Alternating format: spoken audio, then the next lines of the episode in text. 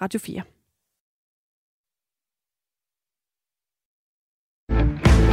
Du lytter til 4 på foden på Radio 4.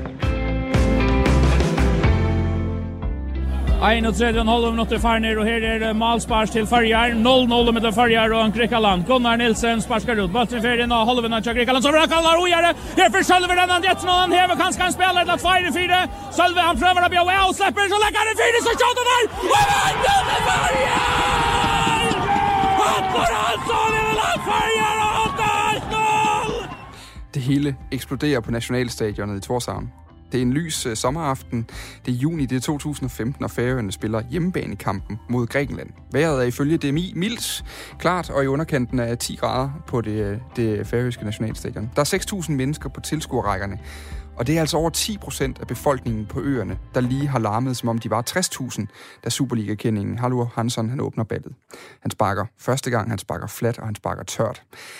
Jublen bliver endnu vildere, da den anden Superliga-spiller, Brando Henriksson, efter 70 minutter lægger til med et øh, fremragende mål til 2-0. Nu vi fast i bollen der Brante fra Fædronen. Helder fast under Snøydrein. Først så lagt han om han etter i høyre søye. Vi har mannen i Brandsteinen. Sølve Kajeran, han, han bojer det senter. Først så spalt han Brante og så skjøyte han! Og det er 2-0! Det er 2-0! Brandt og Henriksson og Olsen! Det er 8-2-0! Spalter vi spalter jo fra fra Salva Vatnamar og Brantor sitter inn der så innan og så er 2-0 til Farjar at 0 minutter Utrolig Jens Marsten Ai, ai, ai, ai, ai, han kjente den etter et bra Hvad hedder han? Hedder han Jens Martin Knudsen, din medkommentator der? Tror du har det? Ja, det gør han. Hans, Det er øh, den kendte målmand med tophuen. ja, hans, øh, ej, ej, ej, ej, ej, det er jo nærmest legendarisk der til sidst. Fordi den her jubel, den fortsætter, da kampen er slut. Selvom grækerne de fik reduceret til 2-1, så har færøerne slået de tidlige, øh, tidligere europamestre to gange. Vi skal tale om færøsk fodbold i dag, og kampen mod Grækenland er på mange måder sigende for færøsk fodbold i det hele taget, synes jeg, efter noget research. De burde ikke kunne vinde over Grækenland. De burde faktisk overhovedet ikke kunne vinde over Grækenland. K.I. Klaksvik burde ikke kunne være tæt på at komme med i Europa League, men det kunne de. Hvorfor? Jamen fordi tallene faktisk. Der bor ca. 52.000 mennesker på Færøerne. Det er cirka det samme som i Jørgen i Nordjylland eller Nakskov på Lolland. Og 27.000 af de her 52.000, det er mænd. Af dem var godt 7.000 i aldersgruppen 15-39 i 2015, som normalvis er den alder, hvor du som professionel fodboldspiller kan gøre dig gældende, medmindre du så hedder Buffon til efternavn selvfølgelig. En god del kan så sorteres fra på grund af øh, andre parametre. De kan have fysiske mangler, som alle os andre, der aldrig blev til noget. Det kan være manglende interesse, manglende tid, eller alligevel, øh, så kunne det altså lade sig gøre at finde 11 spillere, der var dygtige nok til at slå et godt nok øh, falmende græsk landshold, til at skabe et klubhold i K.E. Klaksvik, der kun var en enkelt eller to sejre for at skulle spille mod hold som Lazio, Arsenal eller Athletic Bilbao i en af de store europæiske klubturneringer. Til at drive en liga med 10 fodboldhold, og ikke mindst samle 6.000 fodboldfans på nationalstadionet, når Grækenland kommer forbi en tilfældig lørdag aften i juni. I en kvalifikationsturnering, hvor man uden at for, for alvor fornærme nogen, nok kan sige, at de havde meget, meget lille, hvis overhovedet nogen chance for at komme videre. I på Færøerne, der er det fodbold på trods. Det er fodbold i jordhøjde, men med høje idealer.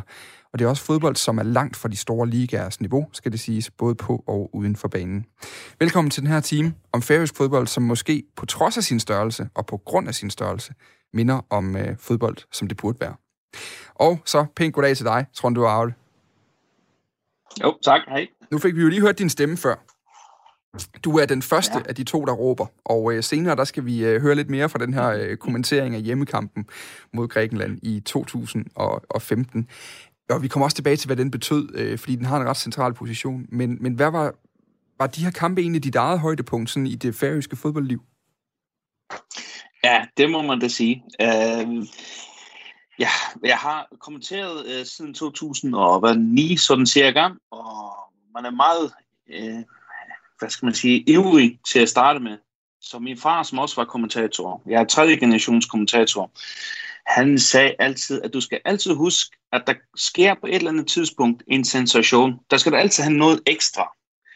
Øh, så det vil sige, at, at når HB scorer mod B36 eller omvendt, eller hvad det nu skulle være, eller Færøerne scorer til, øh, øh scorer til 5-1 eller et eller andet i en kamp, som man taber, jamen der kan du ikke gå helt op. Du må vente til du får den helt store sensation. Øh, og det må jeg så sige, at den fik man den dag øh, på, i Torshavn, fordi at altså også optakten og alt, alt det, at vi havde slået dem en gang, og der var ingen, der troede på det, og, og vi blev fanget ned i, i Grækenland i, i november måned, hvor der var ingen, næsten ingen færdiske tilskuere noget som helst. Så var der så fuldt hus den her gang, og grækerne var advaret før kampen, at det her, det, det, I kan altså tabe den her kamp, hvis I ikke I spiller en ordentlig fodboldkamp. Og det prøvede de så på. Det var bare ikke godt nok. Og ja, det må jeg sige, det, det bliver ikke større end øh, den der sejr øh, for mig. Og tror jeg også, også for Lars. Ja, fordi Lars, det er Lars Olsen, og det fantastiske ved de her øh, linjer, vi har fået op at køre nu efter et par måneder i corona-isolation, hvor jeg ikke må have folk i studiet, det er, at vi nu har video på.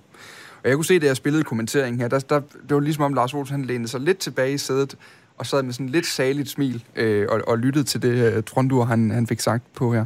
Goddag til dig, Lars Olsen. Ja, hej. EM-helt fra 92, og ikke mindst øh, landstræner for Færøerne fra 11 til 19. Mm, hvad, altså, skal lige først bare lige her, vi kommer jo igen tilbage til den her Grækenlandskamp. Hvad var det, du sad og tænkte på, da du hørte det her? Men altså, man kan jo ikke øh, anden øh, blive godt humør, altså, når man hører sådan en, øh, en sekvens som den der. Altså, Trondor og, og Jens Martin, som kommenterede kampen. Altså, jeg kan huske efter kampen, da vi kom ud i bussen, der blev den jo gens, genspillet, øh, jeg ved ikke, utallige gange, bare for den korte vej fra, fra stadion og op til hotellet, da vi var færdige. Og øh, altså den entusiasme, som, øh, som der ligger i, i kommenteringen der, ikke? Altså, den, den, den gør jo egentlig godt humør, og det går selvfølgelig også øh, det noget nemmere og noget sjovere, at, at man lige har vundet øh, for anden gang inden for et halvt år over Grækenland, en stor nation, øh, i hvert fald set med, med vores øjne på Færøerne. I løbet af den næste time, der skal vi både blive klogere på organiseringen og strukturen i færøsk klubfodbold, såvel som øh, landsholdsfodbold. Vi skal øh, som sagt dykke helt ned i de her to kampe mod Grækenland, som, øh, som jeg vil ud fra min research sige har været definerende for færøsk fodbold i nyere tid. Og så skal vi også tale om den, den danske forbindelse, altså hvor både spillere og trænere, som Lars Olsen, tager til øerne for at få en på opleveren, og for nogle af spillernes vedkommende også for at få en chance mere for at slå igennem i, i fodbold. Med mig er som sagt Lars Olsen, tidligere landstræner for Færøerne og øh, dansk øh, EM-held for 92, og så altså også øh, Trondur Arde, som er journalist på Færøernes største avis, Social Lurin, og øh, faktisk også øh, kommentator. Øh, netop som, altså tredje generations kommentator. Det er jo måske et af de stærkeste begreber, vi har kørt ud i det her øh, format endnu, synes jeg. Den kan vi godt hylde en lille smule. Du lytter til 4 på foden på Radio 4. Lars Olsen, lad os starte hos dig, fordi du har jo oplevet fodbold fra, øh, fra forskellige sæder, fra forskellige øh, vinkler i forskellige lande og, og på forskellige måder. Hvordan, øh, hvordan adskiller færøsk fodbold sig fra, fra den fodbold, du har kendt fra, fra tidligere dit fodboldliv, inden du kommer op i 2011? Jamen det, altså, altså adskiller, det er måske et forkert ord, ikke? men altså man kan sige, at øh, altså, da, da, da jeg startede derop der i, i 12, øh, som det var, altså der var det ligesom om, at øh, jeg gik tilbage i tiden, øh, måske en, en 20-25 år tilbage, da, da Danmark også ligesom havde, eller startede med det her fyreaftensprof øh, i slutningen af 70'erne, øh, øh, starten af 80'erne. Øh, netop fordi altså, det er jo fodbold, at være fodboldspiller på, på Færøerne, ikke? Altså, der, der arbejder man, eller hvis man er ung, så går man jo i skole, og så, så træner man om aftenen. Og, og faciliteterne, øh, de er så blevet bedre. Det tror jeg måske bedre Trondor, han kan, han kan udtale sig om. Men altså, jeg kan huske, da jeg startede deroppe, og nogle gange vi var ude og træne om aftenen, altså i, i regn, dis øh, og selvfølgelig blæst, som der altid er øh, så var lyset ikke øh, det allerbedste, og øh, det var svære betingelser. Og, og, og for at sige det ganske kort, så øh, må jeg jo løfte på hatten over øh, de færøske spillere øh, i klubberne deroppe, fordi altså, det er et hårdt liv at være fodboldspiller. Efter en lang arbejdsdag, så skal jeg ud i, i det vejr, det, det specielle er her i, de mørke, øh, i den mørke tid deroppe. Det er, det er ikke for, for at sige det rent ud for drengrøv. Og, og og du kan netop gå lidt mere ind i faciliteterne. Nu nævner øh, Lars Olsen noget, som, som at lyset ikke altid var, var tilstrækkeligt. Men hvordan er sådan faciliteterne omkring færøsk fodbold? Både når, når landsholdet har samlinger, men, men i, i, i særdeleshed også øh, klubfodbolden, som jo, som jo lever i bedste velgående? Um, der er sket meget øh, de sidste øh, mange år. Uh, til at starte med, så havde vi jo ikke engang uh, kunstgræsbaner. Den, de, de kom først sidst i 80'erne uh, og i 90'erne, så øh, begyndte jo øh, alle de her øh, omgivelser at blive meget bedre. Man fik sådan en rigtig klubhus, og man begyndte at, øh, at man blev medlem af FIFA og UEFA, og skulle også ud og spille øh, klubkampe i øh, ja, Champions League og Europa League, og hvad det nu engang hed. Det er også øh, UEFA Cup og, og Cup og så videre. Men her på det sidste, øh, for eksempel lige nu, det der med lyset, den, øh, der bliver sat øh, nyt, der bliver sat nyt lys op øh, ved de fleste af stadionerne på færgerne lige nu. Og det er igennem det, der hedder UEFA Hattrick-gruppen øh, af en eller anden slags, der giver nogle penge ud. Og en grund til, at man netop sætter lys op, det er, fordi det giver flere kvalitetstimer på øh, banen til mm. at træne i. Så den giver mening. Øh, rigtig god mening. Øh, I forhold til A-landsholdet, så er vores nationalstadion, Torsvotler, den er faktisk ved at blive til et rigtig flot og godt stadion. Øh, under Lars Olsen tror jeg faktisk, at øh, to af, af, af tribunerne er blevet bygget om, øh, og nu er den tredje. Så vi har sådan en hestesko af et, et, et, et flot stadion, og så er der sådan en gymnastiksal for enden af det. det hvorfor det? Ja, sådan er det jo bare nogle gange. Øh, men når landsholdet altså med øh, god lysmester, øh, fra UEFA, der kan lyses helt op til, at du kan spille om aftenen og så videre. Øh, men ude i klubberne er det lidt sværere, men det er blevet meget bedre over de sidste 4-5 øh, år, øh, som gør, at du faktisk kan spille i en fodboldkampe efter klokken, eller efter solen er gået ned. Mm. Og det har vi ikke haft mulighed for før, øh, så det har vi nu. Så det er blevet meget bedre på den konto. Hvordan, hvor meget betyder de her faciliteter? Altså, fordi en ting er jo, er jo de sådan, altså, det, det, det virker jo banalt for mange af os andre, hvor vi, altså, det, jeg, jeg har trænet i en lille bitte klub på Midtfyn, der hedder Årslev Boldklub. Jeg har aldrig nogensinde haft niveau til noget som helst. Men selv da jeg var yndlingsspiller, der var der i hvert fald en bane, hvor der var lys om aftenen. Altså, det var aldrig rigtigt et problem, som jeg husker det i hvert fald. Altså, det er jo på sådan et meget, meget basalt niveau, at man har skulle sikre nogle faciliteter, og det er meget langt for de øh, styrketræningsfaciliteter og wellness. Det er lige nu nærmest nogle spa-hoteller mm. og mange fodboldanlæg i dag. Øh, altså, hvor, hvor langt er der derfra til, til, til Færnø, Lars Olsen? Jo, jo, men altså, nu med styrketræningsfaciliteter og så videre, det er der jo også, og det er klubberne også begyndt at, at, at faktisk have på deres anlæg, som, som Toronto var inde på, med også i, i det, de nyere klubhus. Mm. Men, men, men Toronto, han rammer jo sådan set plet i, altså man skal sige, at altså for at specielt altså den ene halvdel af året er der forholdsvis tidligt og meget mørkt på færøerne. Og hvis ikke lyset er i orden, jamen så er der simpelthen ikke kvalitetstid nok på træningsbanen. Og det er så det, som man øh, har arbejdet på. Øh, og jeg ved også, at fodboldforbundet er gået meget ind i det, øh, sikkert også øh, igennem UEFA. Og, og, og det er blevet bedre, øh, fordi det var, øh, det var forfærdeligt, da jeg startede op. Jeg, jeg kan lige så tydeligt huske det, ikke? Altså, at man nogle gange, ja, der forsvandt øh, folk bare i, i mørket, for at sige det rent ud. Ikke? relativt svært at træne øh, dødboldsøvelser i, øh, i mørke, kan man sige i hvert fald.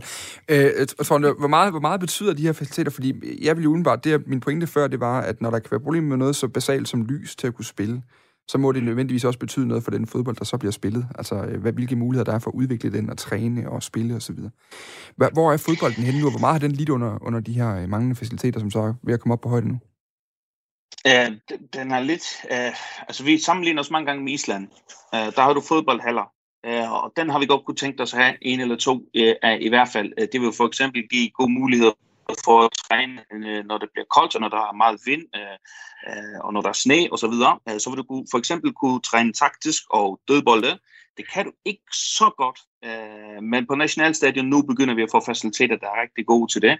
Uh, når vi taler ungdomsfodbold for eksempel og så videre, jamen der træner du øh, før eller efter øh, førsteholdet, ikke? Og hvis du først øh, slipper øh, eller først kommer på banen klokken halv otte, og solen går ned og det bliver mørkt, ikke? Så bliver det jo lidt svært. Og jeg kan huske fra min tid, øh, da jeg sådan øh, var yndlingsspiller og så videre, der, der havde vi øh, det lys der var nede på Gunderdal, som er hjemmebane for HB der ligger lige ved siden af Nationalstadion, der var der kun øh, tre lys over på den ene side. Det vil sige, hvis du, hvis, hvis du skulle kigge ind i lyset, så kunne du ikke se noget, og hvis du står på den anden side, så tænker du bare, jamen hvorfor spiller han mig ikke? Jamen det er simpelthen fordi, jeg kan ikke se dig. Altså det, det, er, sådan, det er meget enkelt. Og de har stadigvæk øh, problemer ned øh, ved HB's øh, og 36 hjemmebane, fordi lyset er så dårligt, at de kan ikke spille kamp om aftenen, hvor det giver mening. Det kan måske lige træne, men, men det er det. Mm. Øh, men så kring landet begynde, alle dem, der får nye lys nu, får godkendt det gode lys. Og det giver, altså, det giver bare mange muligheder for at træne og spille fodboldkampe om øh, aftenen. Og jeg vil sige, at der helt klart har været dage, hvor hvis vi havde en fodboldhal, eller hvis vi havde lys for, så du kunne træne, træningsmængden kunne have været meget højere, og kvaliteten på træningen kunne være meget bedre øh, i forhold til, øh, hvad den har været. Lars? Ja, og, og der har du jo så også noget øh, med kvaliteten, ikke? Fordi øh, er det jo klart, altså hvis du, øh, hvis du har nogle, nogle haller, ikke? Altså, jamen så, så kan du øh, få bedre kvalitet øh, ind i, i træningerne. Altså da jeg, da jeg startede op, øh, og det er også hen af, af, af, gennem årene øh, op mod øh, til i dag blev noget bedre.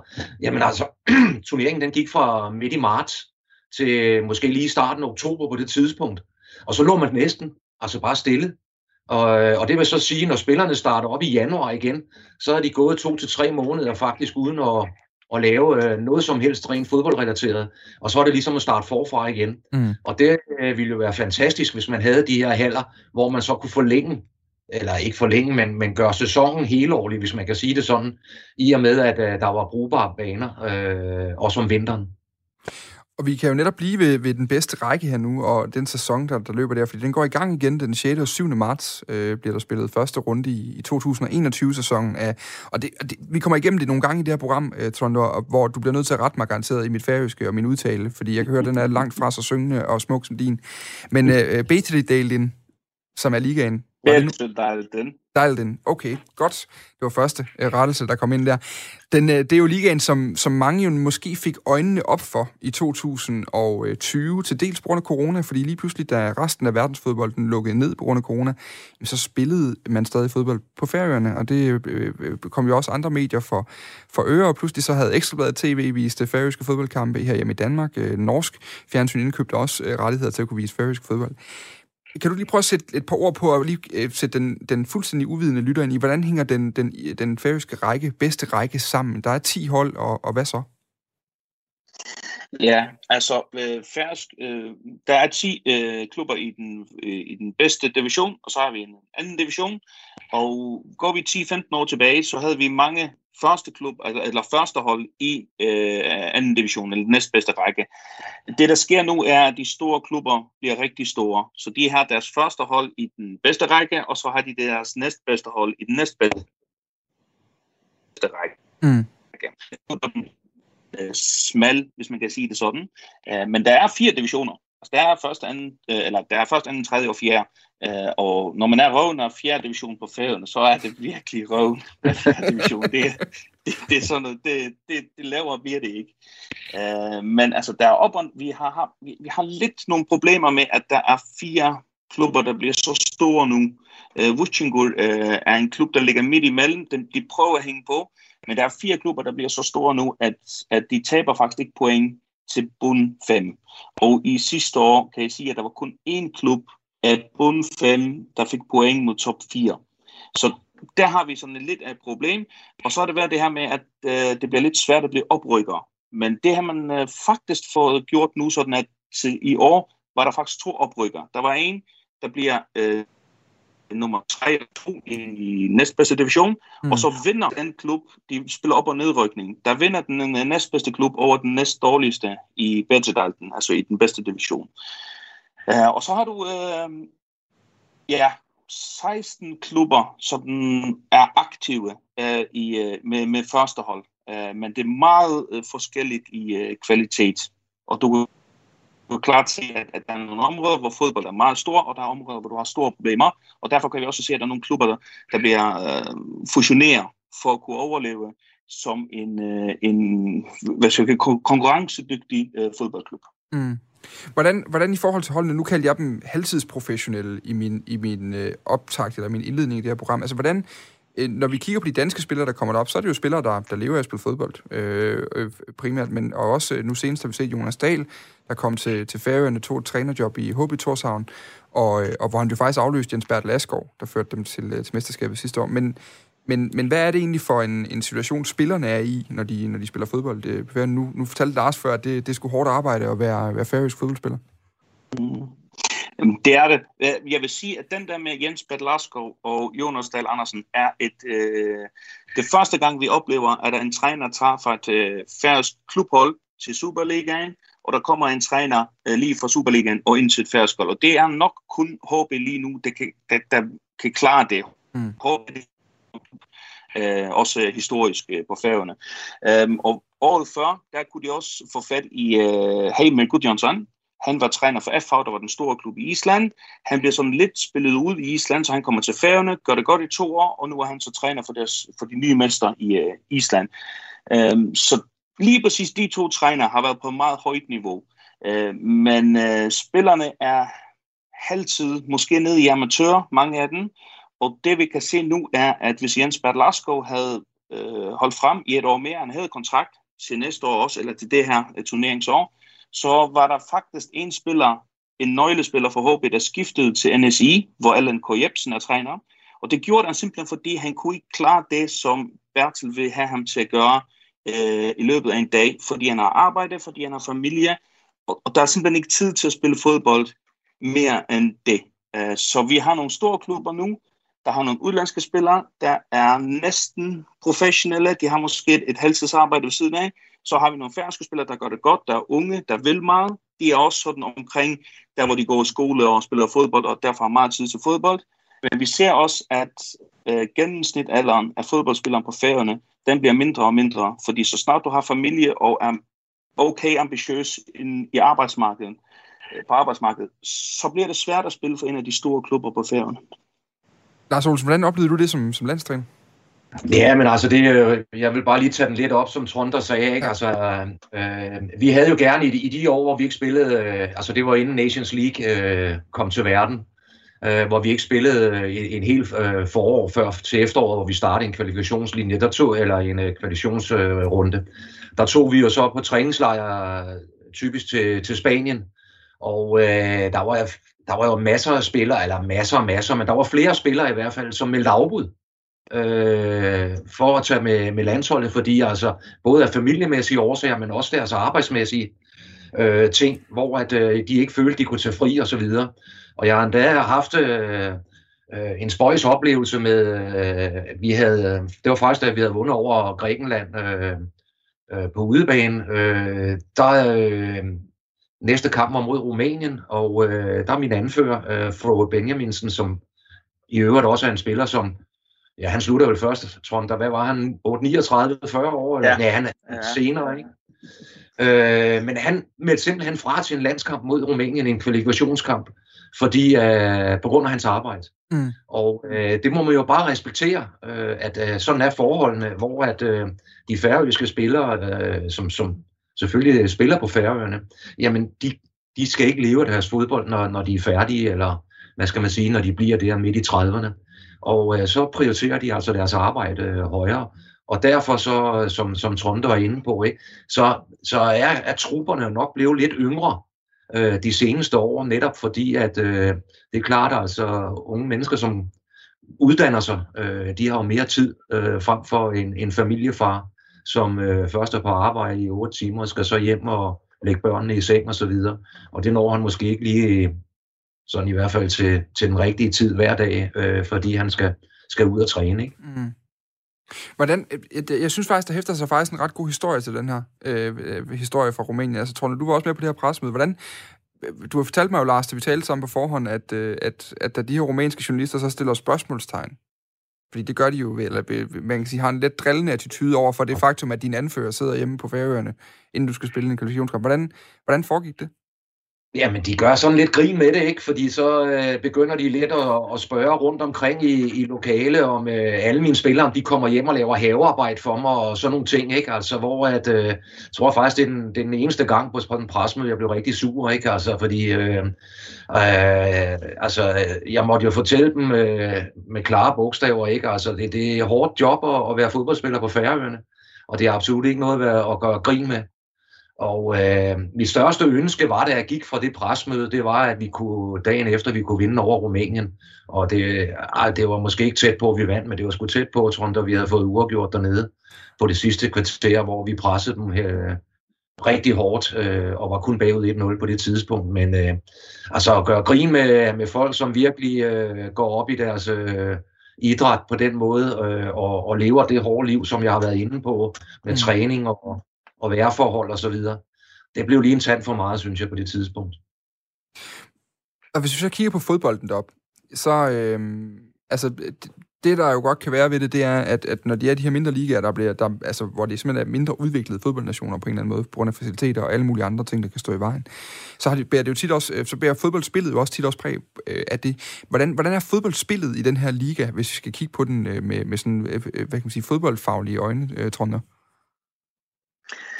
Ja, altså den, den er lidt svær, Øh, fordi at vi ser, øh, vi ser jo øh, fodbold i fjernsynet, selvfølgelig gør vi det. Vi ser også øh, for eksempel divisionskampe i Danmark, øh, hvor der er færøske spillere, der er med.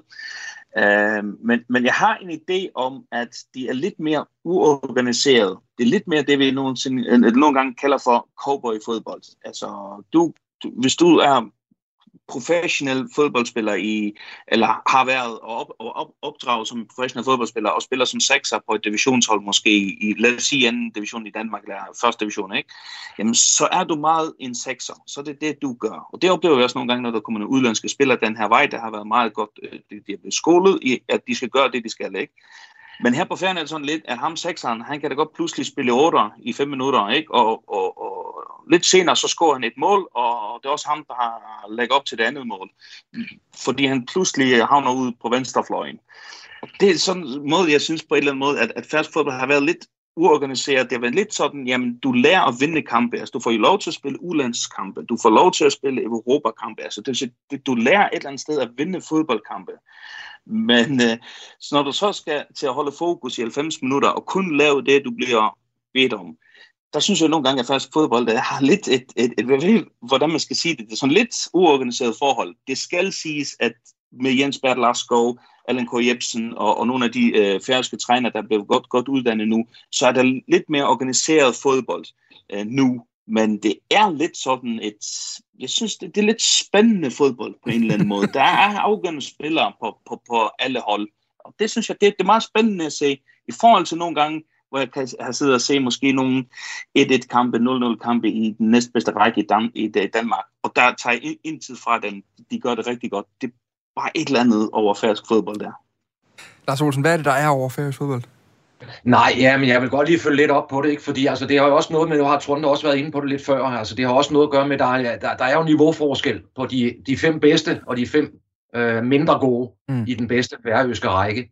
Og derfor så øh, bliver det lidt sådan lidt øh, kaosfodbold indimellem, øh, når de nogen fra, fra toppen møder nogen fra bunden.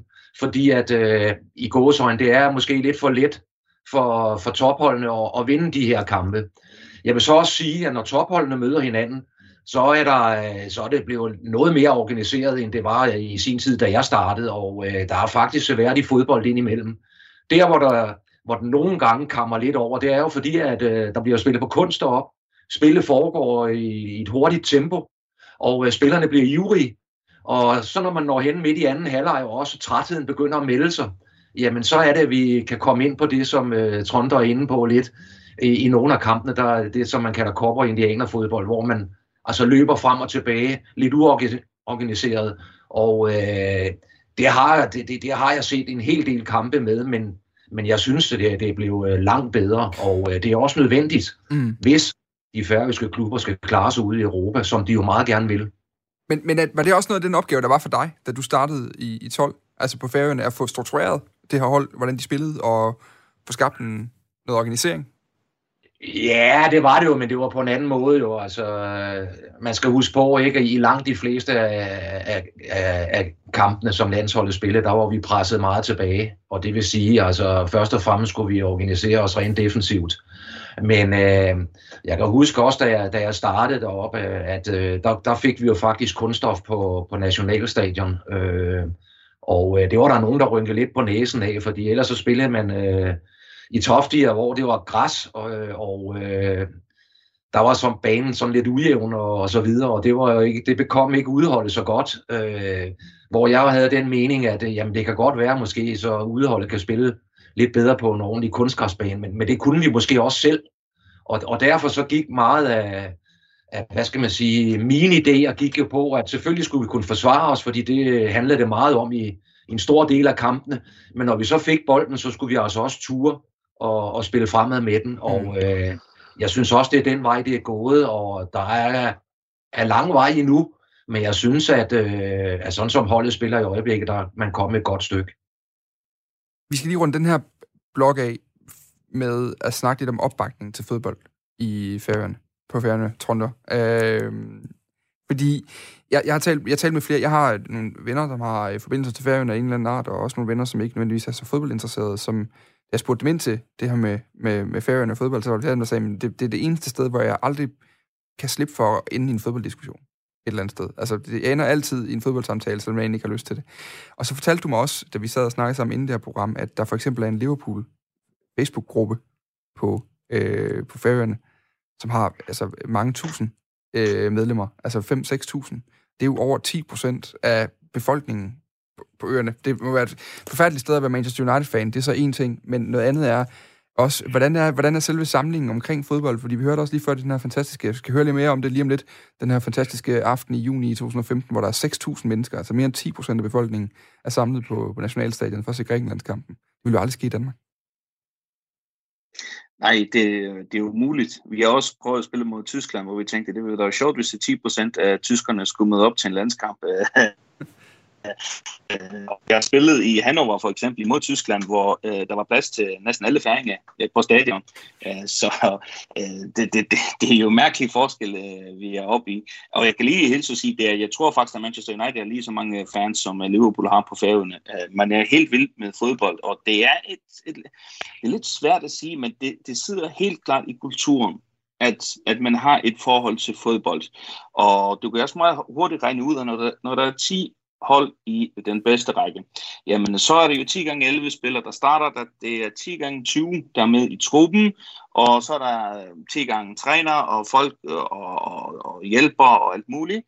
At øh, hvis du så øh, har, kommer fra en landsby med, med 1000 folk omkring, jamen så skal du ikke op i mange venner og bekendte, for du er oppe i, at alle 1000, der bor i landsbyen, har et eller andet forhold til den her øh, fodboldklub. Øhm, og så har jeg sådan en idé nogle gange om, at og nu skal man passe på, hvad jeg siger, men, men, men det har været sådan lidt religiøst før, ikke? hvor man sådan lidt, søndag, den, der hviler man, og der er man pænt påklædt og, og, og gør det, man skal. Men så har fodbold måske været sådan lidt et fristed, ikke? Det, det, det, det er den underholdning, du får på en søndag. Og der tror jeg et eller andet sted, at fanden kan godt lide at, at se fodbold på søndag.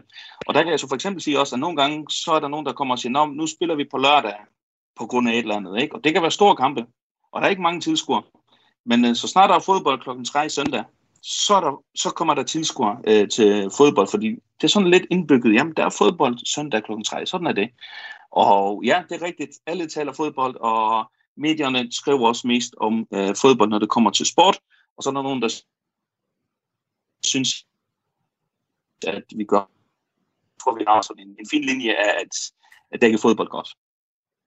Udmærket. Øh, Lars Olsen, lige til sidst, hvordan oplevede du, du kommer fra, at, at du har i den grad oplevet, at da, hvor, da Danmark, da, Danmark for alvor gik fodbold amok i 92, hvor du var en del af mandskabet dengang, og øh, du har også været i Odense som træner i en række år, hvor det også gik rigtig godt, og hvor der også er en, som også er kendt for at være et sted, hvor, hvor der er fans omkring klubben og, og så videre. Hvordan var det at være landstræner på, på Færøerne øh, i forhold til tilslutningen?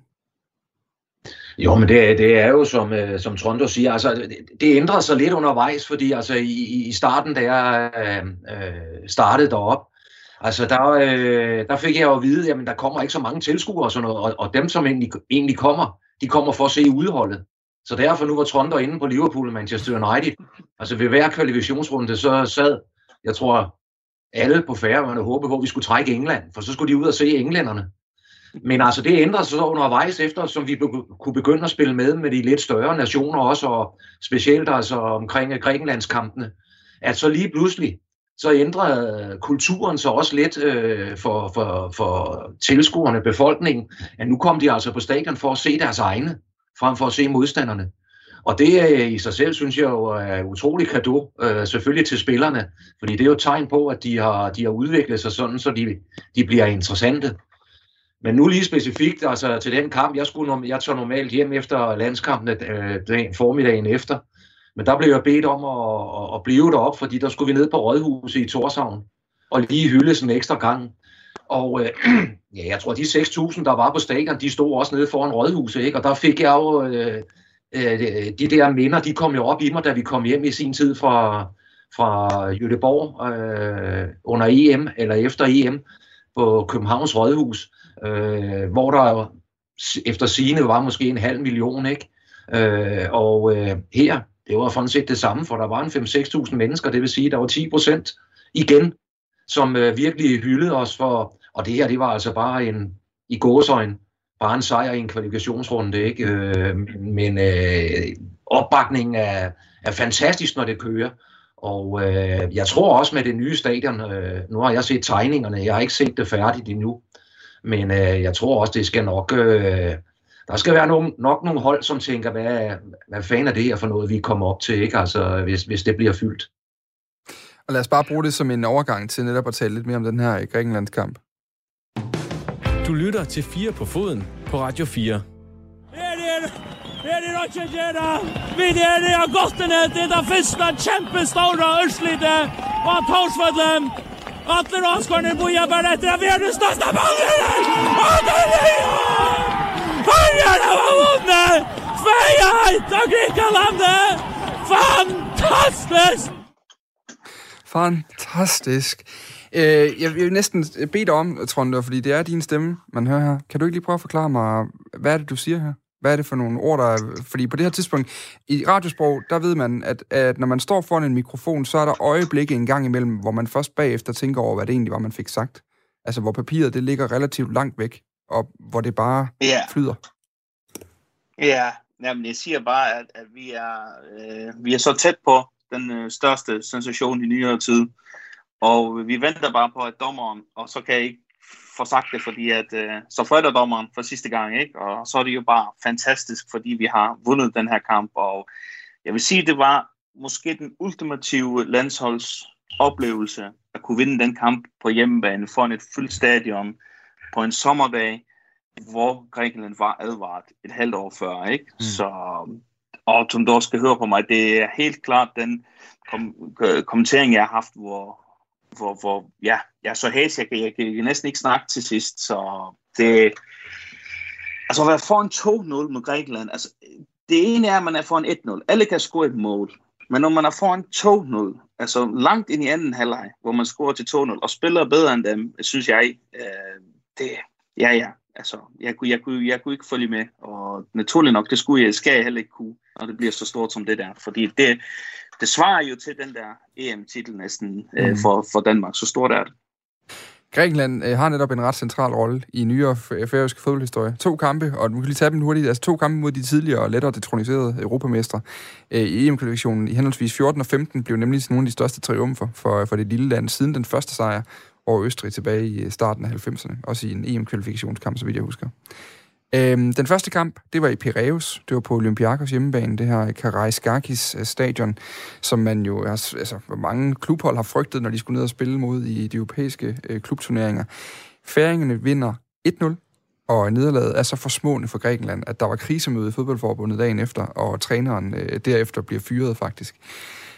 Lars Olsen, nu kan jeg jo se, at du rækker hånden op med det samme. Er det fordi, du har noget til den her fyring her? Ja, det er, han blev faktisk fyret lige efter kampen. Øh, og det var jo øh, vores gamle ven, der så tog til Leicester og blev mester med, med Leicester øh, sæsonen efter. Ja, så vidt jeg husker, jeg er ikke 100%, fordi altså, vi, man kunne ikke forstå dem. Der var fjernsyn nede i omklædningsrummet. Ja. Og der blev han jo hævet øh, til presmøde. Øh, og øh, der var så nogen, der mente, at han blev fyret direkte på tv. Altså efter den kamp. Det skal så siges, at gennem længere tid har Grækenland ikke haft specielt gode resultater. Nej. Men øh, det er jo meget sjovt at tænke sig til, at, at, at, han blev fyret der efter den kamp, og så gik der ikke ret lang tid, så blev han ansat i Leicester, og sæsonen efter, så vandt de et sensationelt øh, mesterskab i England. Men lad os bare lige tage din oplevelse, fordi du stod jo på den modsatte bænk, eller sad på den modsatte bænk, eller i hvert fald øh, ved siden af ham dernede. Hvordan, øh, hvordan var den her kamp for dig? I, fordi jeg Jamen, tænker, den- den, den, den, den, den- første i den- Præus, den første vigtigste, ikke? Jo, altså, den, altså det er jo faktisk, altså, der er lidt en forhistorie til, fordi øh, vi havde været, vores forrige udekamp, det var, øh, det var i Nordjylland.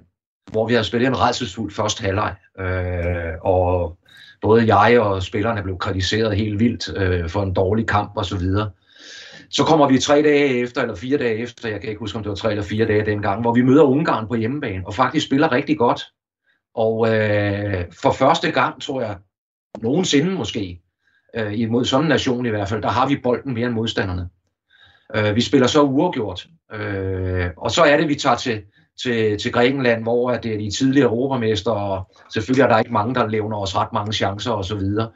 og øh, jeg vil også sige, at når jeg tænker kampen igennem, altså Grækenland var jo meget på bolden, men jeg synes faktisk ikke, det var ufortjent, fordi altså, nu vinder vi godt nok øh, 1-0, men jeg mener, at øh, det kan godt være, at grækerne har et par chancer, men jeg tror, øh, så vidt jeg husker, de har chancer til en 3-4 mål. Og det samme er selvfølgelig tilfældet omvendt, som, som Tronder siger, at uh, da vi spillede på hjemmebane, mm. der var vi faktisk også bedre end, end grækerne, rent chancemæssigt. Men det er klart rent fodboldmæssigt, altså når du møder de der latin, øh, eller latinske landshold, altså de er dygtige på bolden, og øh, der har vi stadigvæk noget at lære øh, på færøerne. Trond, kan du lige hjælpe os med at sætte den i perspektiv, den her, øh, den her sejr? For nu blev vi enige om i starten af udsendelsen, at det måske var den, den ultimative, eller du sagde lige for, at det var den ultimative landsholdsoplevelse, men også en af de største sådan, i, dit, i dit fodboldliv. Men, men der er jo, du blev ved med at perspektivere tilbage til den her sejr over Østrig i starten af 90'erne. Altså, hvor meget, øh, hvor vigtig er den her, den her skalp øh, i Grækenlandskampene i forhold til Østrig-kampen dengang? Jamen, altså, den, den, er, den kommer 25 år efter, at vi slår Østrig med 1-0, og der er så den nu vi taler om forhistorie, at øh, Færøernes andet øh, landskamp nogensinde, den er i parken imod øh, Lars Olsen, der mm. er med til at lægge op til et øh, smukt mål, som Michael Laudrup scorer til 1-0, og så udligner Færøerne til 1-1. Og så er vi øh, ja, fandt, i, øh, i, i eufori i en halv time, eller hvad der er, 20 minutter, så vinder Danmark 4-1. Og siden da, så har vi ventet på at få det store sejr. Vi har fået mange flotte uafgjorte kampe mod Skotland, mod Bosnien, mod Slovenien, mod Nordirland i 91 og igen i 2010. Men vi har ikke fået den der sejr mod en land, der rangerer meget højt. Og øh, jeg bliver lige nødt til at rette Lars, for jeg forstår godt, hvorfor du tager, du tager fejl. I, vi taber faktisk kampen imod Ungarn 1-0, den, som, den hvor vi spiller rigtig godt. Det er faktisk i, i turneringen efter, at vi spiller uafgjort, ikke? Nej. Og det er fordi, at, at jeg kan godt huske, da vi tog afsted til øh, Grækenland, at jeg tænker bare, at øh, hvad, hvad sker der? Der er jo ikke så godt humør. Der, som Lars rigtigt siger, han bliver kritiseret sammen med spillerne for kampene i Nordirland, så sådan noget med, at, at jeg, ja, men jeg må ikke bo på det samme hotel som spillerne, og der er sådan lidt gnidninger imellem øh, pressen måske og, og, og landsholdet på det tidspunkt. Og kampen bliver spillet på den, øh, og jeg har det lige her, den 14. november, og turneringen på færgen er sluttet en måned før. Og det, på efterbevilling, så, så finder man ud af, at den der måned, hvor landsholdet kan træne sammen, de er faktisk godt givet, de der træninger. Så tager vi ned til Grækenland, og hvis jeg kan huske det, så er det fem eller seks dage før kampen, og der bliver trænet på, kan ikke huske, hvis hjemmebane det var, men det var et eller andet af Grækenlands hold, øh, hvor der bliver trænet, og der bliver trænet igennem. Og når jeg så tager min mobiltelefon nogle gange og, og, og, og kigger på billederne fra den gang, jamen, så kan jeg godt huske, at der var mange spillere med, med, med blod i nøs, næse efter kamp, efter træningen og så der, der blev gået rigtigt til den. Og der var, øh, alle spillere var klar. Men det som så måske viser meget, hvor færøsk fodbold var på det tidspunkt. Jeg var den eneste færøske journalist på stadion. Der var ingen anden, der var med.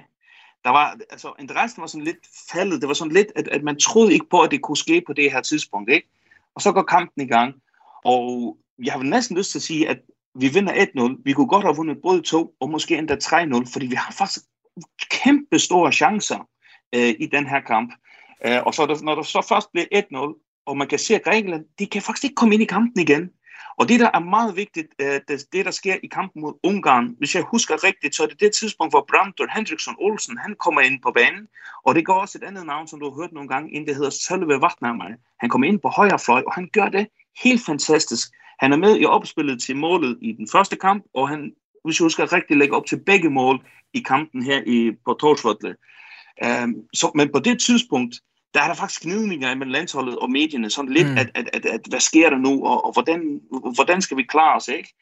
Og der må jeg sige, at jeg er meget glad for, at jeg tog afsted alligevel. Og jeg kan godt fortælle dig, at, at uh, jeg købte et hotelværelse selv, Øh, og min far synes, at det var lidt dyrt, så han sagde, jeg finder da lige et andet hotelværelse. Og jeg har nogle gange, eller jeg har i det der fire dage op til kampen, bandede jeg så mange gange over, at jeg så afsted og boede på det her lorte hotelværelse, og, og jeg kunne næsten ikke overskue at skulle dække den her kamp med positive følelser, indtil kampen tager slut. Og det er første gang, jeg har tåret. Øh, jeg, jeg, jeg har sådan en, øh, en live on tape, øh, som jeg skulle sende hjem til, til min radiostation, ikke? Øh, og den kører bare over de sidste 4-5 minutter, hvor, hvor vi kan næsten ikke sige noget, fordi at endelig så vinder vi den her kamp. Men det var mærkeligt, fordi at efter var det ligesom om, at spillerne de skulle fortælle pressen, at nu har I skulle været lidt hårde ved os, ikke? og, og de, de, de havde noget at bevise, og det var meget glade. Men det var ligesom om, når vi så havde fået den sejr, så tog, tog færdes landsholdsfodbold øh, fart. Ved ikke, hvad man siger? Altså, altså der, der skete ting og sager, ikke? Mm. Og et halvt år senere på Torsfordløb, der vil jeg sige, at, at der går alt op i en højere enhed. 25 øh, år efter, at færøsk fodbold første gang øh, gik op i en højere enhed. Det, det må jeg sige, det, det var fantastisk, og det var en helt anden tone på det tidspunkt. Der troede vi også næsten, at vi kunne gå videre til, til slutspillet. Hvad, du, du har noget tilføje, Lars? Ja, ja det var bare, altså, nu siger Trondheim, at så tog det fart. Altså, jeg, jeg, jeg mener jo også, øh, at, at efter, efter øh, specielt de to sejre mod Grækenland, jamen, øh, der kom også en udvikling i, i færøsk klubfodbold, som samtidig altså forsøgte øh, på en eller anden måde og, og, og gøre det kunsten efter. Altså, man, man tog jo lidt øh, skeen i den anden hånd og prøve at spille lidt mere øh, teknisk fodbold, frem for bare at stå og forsvare sig prøver man også at spille frem og banen, selv i de svære kampe, når de kom øh, ud og skulle spille ude i Europa. Så, så, så det var et, øh, altså det var et sceneskift, øh, lige præcis de to kampe der, som Tronder han, øh, han også siger. Og, og det bringer os jo faktisk ind, altså nu det, tiden er løbet hurtigere, også hurtigere, end jeg havde regnet med, altså fordi det virkelig, der er mange gode historier i det her fordelen. Men, men, øh, men vi skal faktisk lige også runde af lidt med sådan at, at, at kigge på, hvad det gjorde ved de her ved færøsk fodbold, de her kampe, fordi grunden til, at det bliver vigtigt, og grunden til, at jeg ligesom fra start af jo også fik malet det op på et niveau, hvor jeg som almindelig fodboldentusiast og øh, passioneret, øh, jeg vil sige fjernsynsseer derhjemme, synes færøsk fodbold kan noget, og i hvert fald blevet grebet af fortællingen, det er jo øh, en, en mere, øh, og nu må I jo ikke, fordi den her, jeg skal nok øh, videreformidle til lytterne, om I er enige eller ej, men i hvert fald en mere rå og en mere ægte og en mere nede på jorden fodbold, som, som jo så også udvikler sig i takt med, at der kommer nogle, nogle, øh, nogle store sejre. Og senest så var det jo her i efteråret, hvor danske medier pludselig fik øjnene op for K.I. Klaksvik, som var ude og, og spille mod øh, Dundalk, hvis jeg husker ret, øh, om, om at komme i Europa League, men desværre ikke øh, komme igennem de kampe. Altså, øh, kan man nå til et punkt, hvor, hvor de her to Grækenlandskampe faktisk har slået, altså hvad kan man sige, blå i øjnene på, øh, på, på færgen, at man, kan, man tror, man kan mere, end man egentlig kan, Lars? Ja, altså, jeg har jo sagt det før, ikke? Altså, jeg, jeg mener jo lidt, altså, at, at vi var jo på et tidspunkt ved at blive lidt offer for egen succes. Fordi forventningerne, de steg jo bare. Og øh, som Tronder siger, jamen, altså, det var lige før, vi kunne blive verdensmester. Sådan var der i hvert fald en hel del øh, øh, indbyggere på færgerne, der troede. Og øh, der ved vi jo godt også, der har med fodbold at gøre. Altså, øh, verden kommer ikke til at se andre ud, anderledes ud lige dagen efter øh, sådan en sejr. Og øh, der er det klart, at øh, når først der kom et forventningspres, øh, så jeg, havde, jeg har prøvet det i og med, hvad jeg har spillet øh, både i, i Brøndby her i Danmark, men også på landsholdet. Men, men de færøske spillere har, har haft lidt svært, eller havde lidt svært ved at håndtere det der. Fordi at øh, de har aldrig været i favoritens rolle. Og selv når vi mødte hold som for eksempel Ungarn, som jo egentlig er, er midt i den europæiske øh, øh elite, eller hvad skal man sige, rangliste, jamen altså, så forventede folk jo, at, øh, at dem, dem øh, ja, med lidt snille, så slog vi altså dem øh, sådan forholdsvis let. Øh, og, og vi ved jo godt, altså selvom vi skulle møde øh, Azerbaijan eller øh, Malta eller noget, ikke, så vidste vi jo godt, at det ikke ville blive let.